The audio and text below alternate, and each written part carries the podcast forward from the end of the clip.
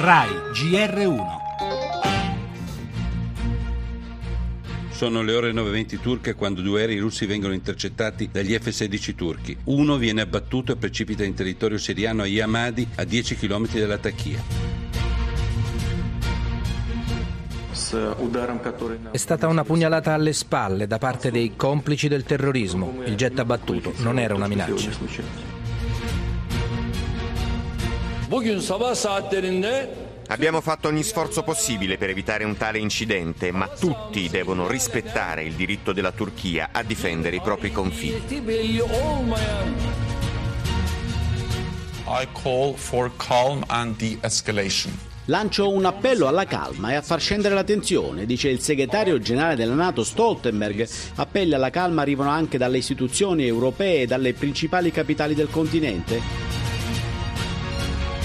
Ci saranno conseguenze politiche molto importanti, qualcuno dirà che della Turchia non ci si può fidare e che non si può immaginare un rapporto in cui la Turchia sia una collaboratrice, un alleato contro l'ISIS.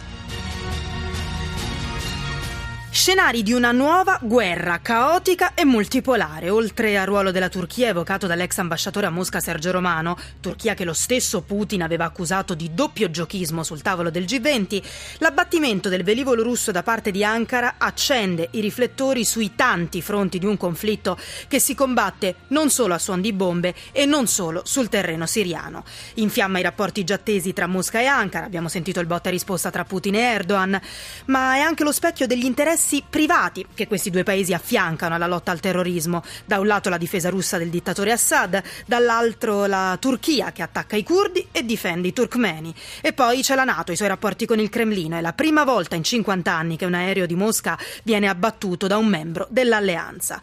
Sullo sfondo una coalizione internazionale contro l'ISIS per la quale la Francia sta spendendo tutta la sua diplomazia, ma che in questo clima fatica a realizzarsi. E l'ombra del terrorismo che ieri ha colpito di nuovo in Tunisia e che dalla Siria porta questa nuova guerra nel cuore dell'Europa.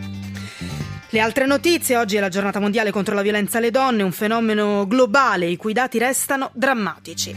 La politica, Renzi annuncia non solo investimenti in sicurezza ma anche in cultura e torneremo anche su Batilix. Ieri si è aperto il processo per la divulgazione di informazioni riservate finite nei libri dei giornalisti Nuzzi e Fittipaldi.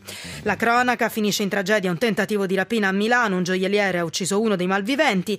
Vi racconteremo poi una storia che arriva dalla capitale, il palazzo storico della Zecca di Stato che passerà in mani cinesi e diventerà un hotel di russo.